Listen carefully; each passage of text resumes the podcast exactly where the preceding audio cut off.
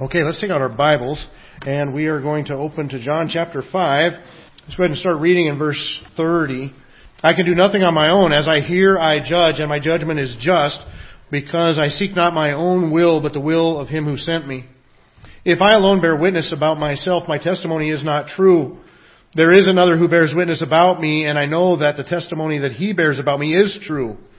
You sent to John, and he has borne witness to the truth. Not that the testimony that I receive is from man, but I say these things so that you may be saved. He was a burning and shining lamp, and you were willing to rejoice for a while in his light. But the testimony that I have is greater than that of John, for the works that the Father has given me to accomplish, the very works that I am doing, bear witness about me that the Father has sent me. And the Father who sent me has himself borne witness about me. His voice you have never heard, His form you have never seen, and you do not have His word abiding in you, for you do not believe the one whom He has sent. You search the Scriptures because you think that in them you have eternal life, and it is they that bear witness about me, yet you refuse to come to me that you might have life. I do not receive glory from people, but I know that you do not have the love of God within you. I have come in my Father's name, and you do not receive me. If another comes in his own name, you will receive him. How can you believe when you receive glory from one another and do not seek the glory that comes from the only God? Do not think that I will accuse you to the Father. There is one who accuses you, Moses, on whom you have set your hope. For if you believe Moses, you would have believed me, for he wrote of me. But if you do not believe his writings, how will you believe my words? You know, I was watching an older episode of a Gunsmoke. Well, I guess now they're all older episodes of Gunsmoke. But I was watching an episode of it and there was a young guy that was talking to an older guy at a stable about a job. And at one point the younger one, he kind of tells the, the owner how it's going to be if he comes to work for him for a couple minutes and then he says, okay, I'll give you a try. And he begins to go to work and the owner's just kind of standing there with his mouth hanging open because usually he's the one deciding he's going to give somebody a try or not. So everything kind of seemed a little bit flipped around. Well, that's kind of what we're running into when we come to this part of the passage of John is everything is a little bit flipped around. Jesus is going to kind of put himself in court. He's going to con- almost convene a court. Not that they're going to go have it in a courtroom somewhere or anything like that, but the language that he uses has to do with an official court setting. In verse 31 of chapter 5, he says, If I alone bear witness about myself, my testimony is not true. There is another who bears witness about me, and I know that the testimony that he bears about me is true. He's going to start to talk about John for a minute, but I think this is actually referencing the witness of the Father to him. Because after talking about John, he says, I, I don't need men to bear witness to me. He said right off the bat, if I alone bear witness to myself, my testimony is not true. Now, what he's saying there is not that what he actually says will not be true, because obviously his testifying about himself is true. But what he's saying is, you don't have to accept it as true.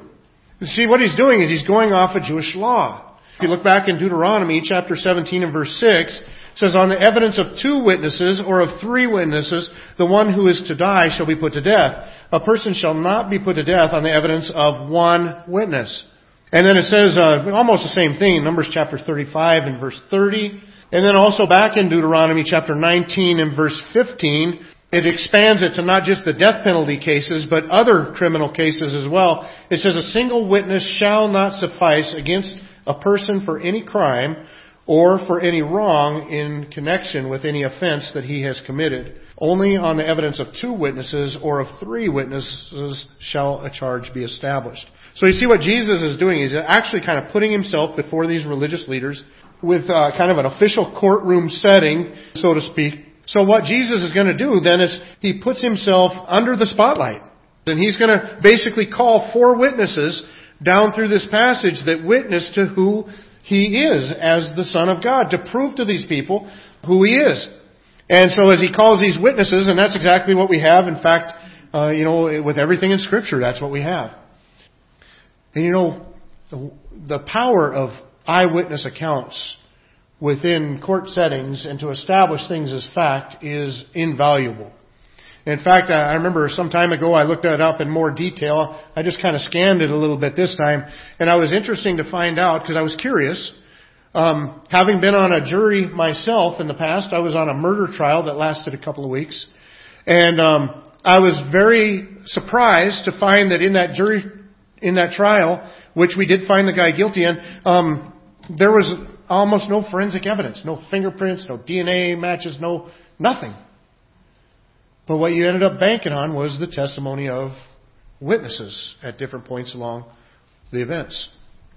And so I got curious if, you know, that was, what, 20 years ago or 15 years ago or something like that. I got curious with all the technology changes if it's changed much or if, or if my, uh, situation or experience was unique in some way. And, and so I looked it up and I found that actually less than 1% of guilty verdicts come about by forensic evidence, that kind of science. But actually what is used more often is the way that we track history through written documents or for testimonies of eyewitness accounts. And, and that's actually, when you think of it, we really can't know hardly anything from the past because of forensic science, but we can know a lot because of the recording of eyewitness testimony. And that's what we have before us in Scripture. In his first epistle in 1 John chapter 1 and the first three verses there, he says, That which was from the beginning, which we have heard, which we have seen with our eyes, which we have looked upon and have touched with our hands concerning the word of life, the life was made manifest, and we have seen it and testified to it and proclaimed to you the eternal life which was with the Father and was made manifest to us. That which we have seen and heard we proclaim also to you, so that you too may have fellowship with us. And indeed, our fellowship is with the Father and with the Son, Jesus Christ. So notice how repeatedly John says, look, these are the things that we have seen with our eyes, touched with our hands, heard with our ears. We were eyewitnesses to these things. Peter would say the same thing in his second epistle. He says, For we did not follow cleverly devised myths when we made known to you the power and coming of our Lord Jesus Christ, but we were eyewitnesses of his majesty. For when he received honor and glory from God the Father, and the voice was borne to him by the majestic glory, This is my beloved Son with whom I am well pleased. We ourselves heard this very voice borne from heaven, and we were with him on the holy mountain. Well, Jesus is submitting himself to this. He kind of submits himself to scrutiny and puts himself under the, the magnifying glass. And he says, look, let me call my witnesses and look and see who's testifying about me. Now, they need to be careful. You know, all this started because Jesus healed a guy on the Sabbath that we learned about last week. And he healed a, guy on the Sabbath, as we mentioned then, to kind of escalate things, to, to bring out exactly who he is. And so he heals a guy on the Sabbath and they came to him and they say, hey, what are you doing? You're breaking the rules. And though we acknowledge that Jesus didn't break any of God's rules, he was breaking their rabbinic traditions. That's not what Jesus said. He didn't point that out. Actually, all he did was point to his relationship to the Father, showing that he had the authority to go beyond those rules, if need be. Well then, when he said he was the Son of God, they said, now we're really upset with you because you've made yourself equal with God. But you know what? Jesus again doubles down. He doesn't back off. He goes even harder on that same thing. And as we went through last week and saw the evidence that Jesus was the Son of God, notice one of the areas that he pointed out to was the fact that in this courtroom, he is the judge. If we look back at chapter 5 verse 22, it says, For the Father judges no one, but has given all judgment to the Son. Verses 27 and 28, he says, He has given him authority to execute judgment because he is the Son of Man. Do not marvel at this, for an hour is coming when all who are in the tombs will hear his voice and come out, those who have done good to the resurrection of life, and those who have done evil to the resurrection of judgment. Even verse 30 says, I can do nothing on my own. As I hear, I judge, and my judgment is just, because I seek not my own will, but the will of him who sent me. And so kind of the question arises, it says, uh, you know, who's on trial here? Who's on trial? Because in one sense, Jesus offers himself. Let me call my witnesses so that you can properly judge who I am. They do have to make a judgment. They do have to make a decision. Is he the Son of God or is he not? Is he the Christ or is he not? They do need to make that judgment. But at the same time, ultimately, he is the judge. It's not just Jesus that's on trial that day. It's the nation of Israel that's on trial that day too. It's every one of those individuals that was there was on trial that day. So they really needed to get it right. But you know what? The same thing is true today. For all of us sitting in this room, for all of us reading this passage here this morning and thinking through these things, the same two things are absolutely true. Who's on trial? Jesus, once again, is on trial. And he's offering up his witnesses for us to see. And you have to make a judgment. To try to avoid judgment is to make a judgment because you're not going for Christ. And there's no way to enter into that everlasting life, that eternal life that he just talked about earlier in the passage, without making the judgment that Christ is the Savior and putting your faith in Him. But ultimately, even though we have to make a judgment, ultimately we are on trial. Ultimately we are the ones that will be judged. We're the ones that will stand before God and be judged according to this matter. And so who's on trial? I'm thankful. I'm thankful that Jesus submitted himself to this and gave us all of this evidence of who he is, recognizing the importance of it as I recognize it also, he is the judge that will stand over me. So as we look at it here this morning, he calls four witnesses. The first witness that he calls is John the Baptist. He says in verse 33, You sent to John, and he has borne witness to the truth. Not that the testimony that I receive is from man, but I say these things so that you may be saved. He was a burning and a shining lamp, and you were willing to rejoice for a while in his light.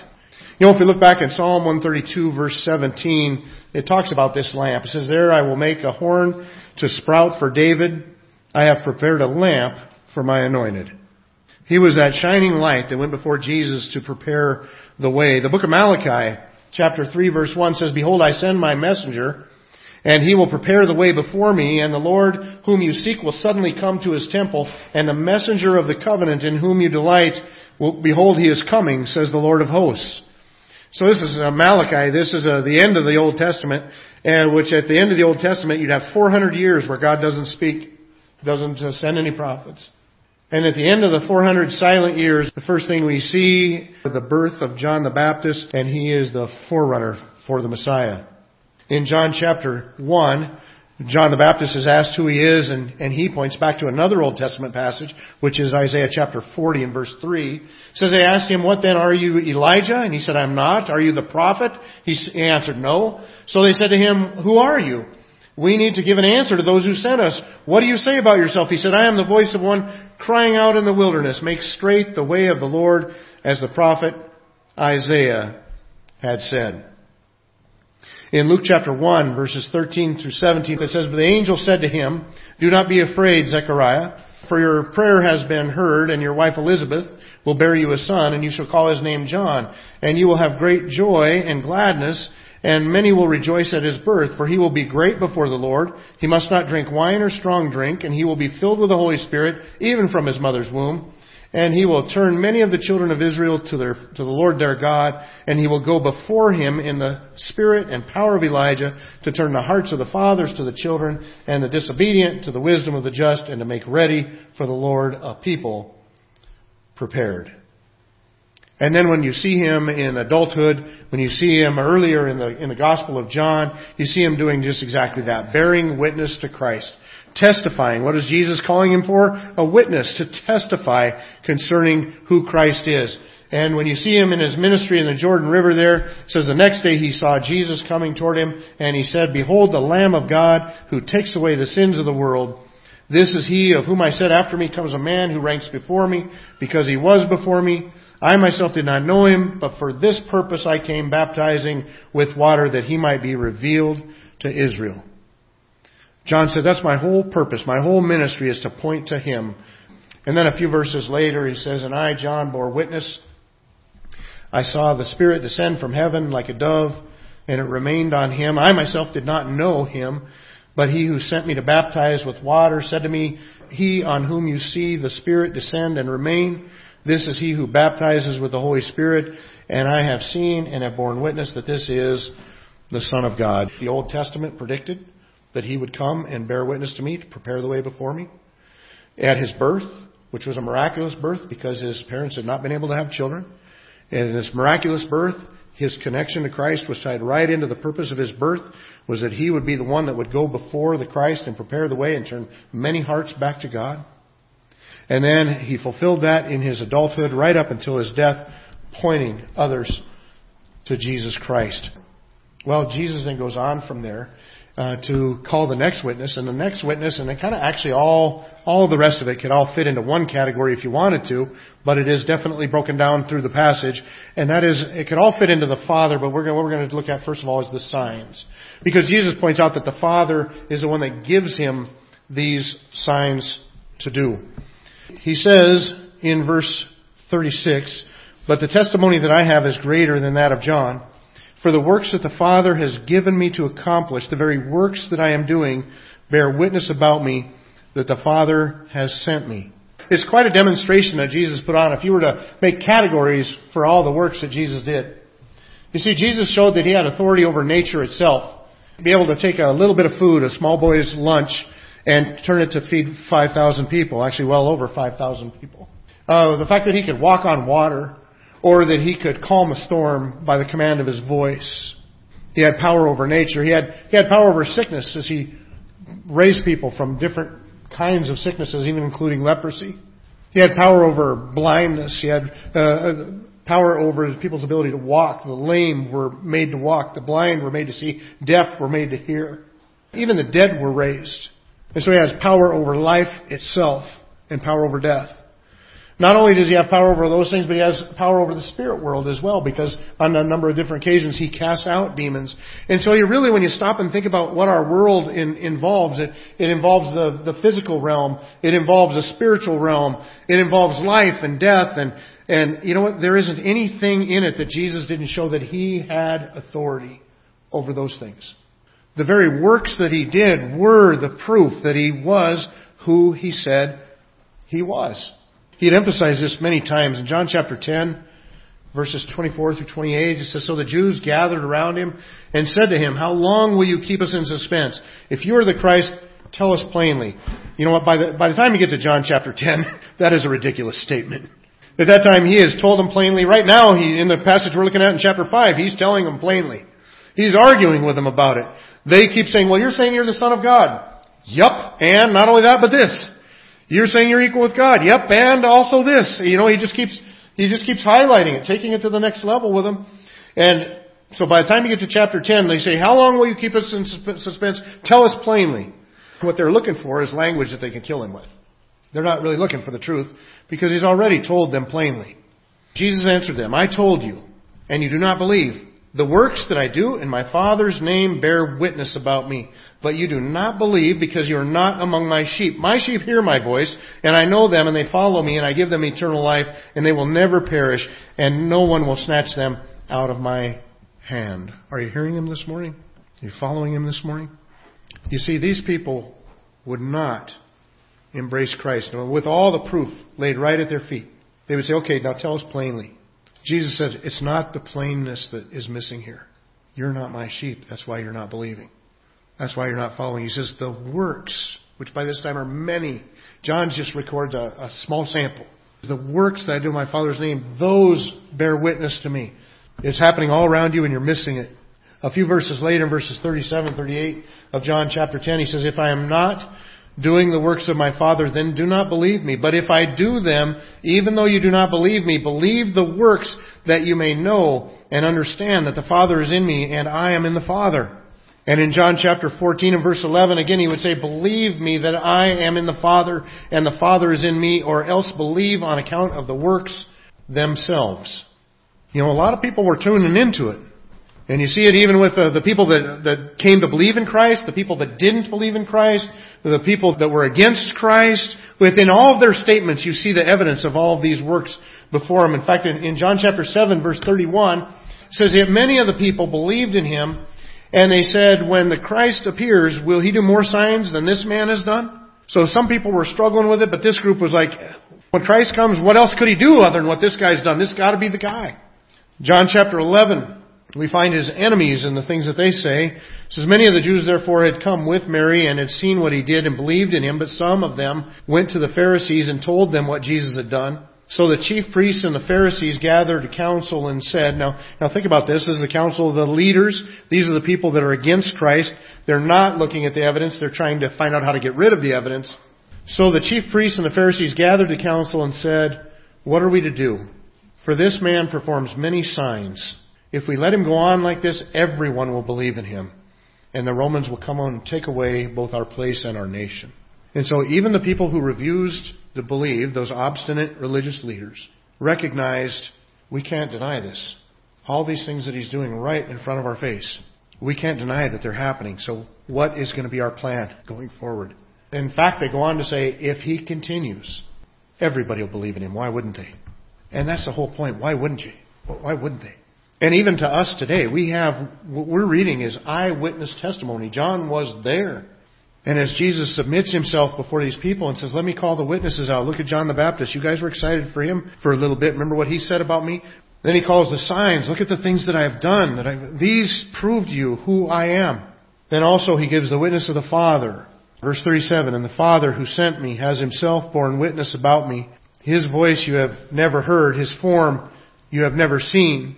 Even though God did testify verbally about Christ two different occasions, He did it at His baptism. We see that in Matthew chapter 3 in verses 16 and 17. It says when Jesus was baptized, immediately he went up from the water and behold the heavens were opened to him and he saw the Spirit of God descending like a dove and coming to rest on him. And behold a voice from heaven said, This is my beloved Son with whom I am well pleased. The Mount of Transfiguration, that's the event. Remember when we looked at 2 Peter chapter 1 earlier? And Peter says, look, we didn't fall for clever myths. We were there. It says he was still speaking when behold a bright cloud overshadowed them and a voice from the cloud said, This is my beloved son with whom I am well pleased. Listen to him. We have the testimony of the Father, but it's more than just those two occasions. In fact, Jesus says, look, you, the people there, he says, you haven't heard his voice. These people were probably not at his baptism, obviously not. Definitely not at the Mount of Transfiguration. But Jesus tells these people, you haven't heard his voice. But what is he talking about? He's talking about a couple different things. He's moving from one to the next right now. The Father has testified. He did testify to him verbally. But the testimony mainly that Christ is focusing on is the testimony of the works that the Father has given the Son to do. And I say only the things that the Father tells me. And then now he's going to go move on from there to the last point, which is Scripture. He says the Word of God, which came from the Father as well. But then he also talks about Scripture. He's going to single out Moses, right? Because the, the religious leaders would often come and say, you know what, we know that God spoke to Moses. We don't know about you to Christ. And so he's going to single out Moses as part of that Scripture uh, of, of the Word of God because Moses wrote the first five books of the Old Testament. And so he's going to focus on Moses a little bit. But he says in verse 38, And you do not have this Word abiding in you, for you do not believe the one whom he has sent. You know, he's talking to the religious leaders here. The Pharisees, this was their job to have the Word of God abiding in them. These people spent hours upon hours upon hours of the Old Testament and memorized large portions of the Old Testament and submersed themselves in the Old Testament and completely missed the point. That's what they did. In fact, that's what he says in the next verse. He says, you search the scriptures, which that, that phrase can be taken two ways. It can be taken as an imperative or an indicative. So an imperative is a command. In other words, is he telling them, you go search the scriptures? Or as an indicative, it indicates what they have been doing you have been searching the scriptures. You search the scriptures in your life, in your experience. And most commentators, in fact all of them that I've come across, say the latter part is the way that this is supposed to be taken. He tells them, you search the scriptures because you think that in them you have eternal life. And it is they that bear witness about me. Yet you refuse to come to me that you may have life. He's saying, look, you guys have devoted your whole life to studying the Old Testament. And you got it all wrong. The main message of the whole Old Testament, all the prophecy is Christ. The, the whole Old Testament points to Christ. In fact, that's why later in his ministry, after he's died on the cross, risen again from the dead, two of his disciples are traveling along the road to Emmaus. In Luke chapter 24, Jesus comes up along them and he joins himself to them. And they don't recognize him. He kind of hides himself from them. They're, they're all downcast because he had died. And this is what he says. It says, beginning with Moses, and all the prophets, he interpreted to them in all the scriptures the things concerning himself. You know those things about being a fly on the wall? I think if I had to pick one spot in all of history to be a fly on the wall, I would love to be at that conversation. I would love to get that right from Christ himself. It is clear. I mean, you look back at the Bible right at the very beginning, just after Adam and Eve sinned and God is pronouncing the curse upon sin, what does He do already? He promises this seed of the woman that's going to come and crush the head of the serpent. And that it begins to point at Christ. Even that day when, when God takes and, and kills an animal and takes the skins of that animal to cover their guilt and shame as they were trying to cover themselves with fig leaves to hide from their guilt. God provides that covering from the innocent lamb. Even that points to Christ. The faith of, of Abel would point to Christ. Noah would point to Christ. The ark would point to Christ. The whole sacrificial system would point to Christ. The priesthood would point to Christ. Everything, the Jewish holidays would all point to Christ. Know, especially when you think of like the Passover, all of that would point to Christ. When the children of Israel get delivered from Egypt, the bond of, of Egypt, that would point to Christ. Even the history of Israel points to Egypt as God later would speak of his own son, Jesus, or out of Egypt have I called my son. It's a beautiful tapestry of the forerunning picture of who Christ is. Jesus is going to go on from here when you hit John chapter 6 and 7 and 8 and so forth and talk about how your fathers ate manna in the desert. God gave them life in the desert from the bread from heaven.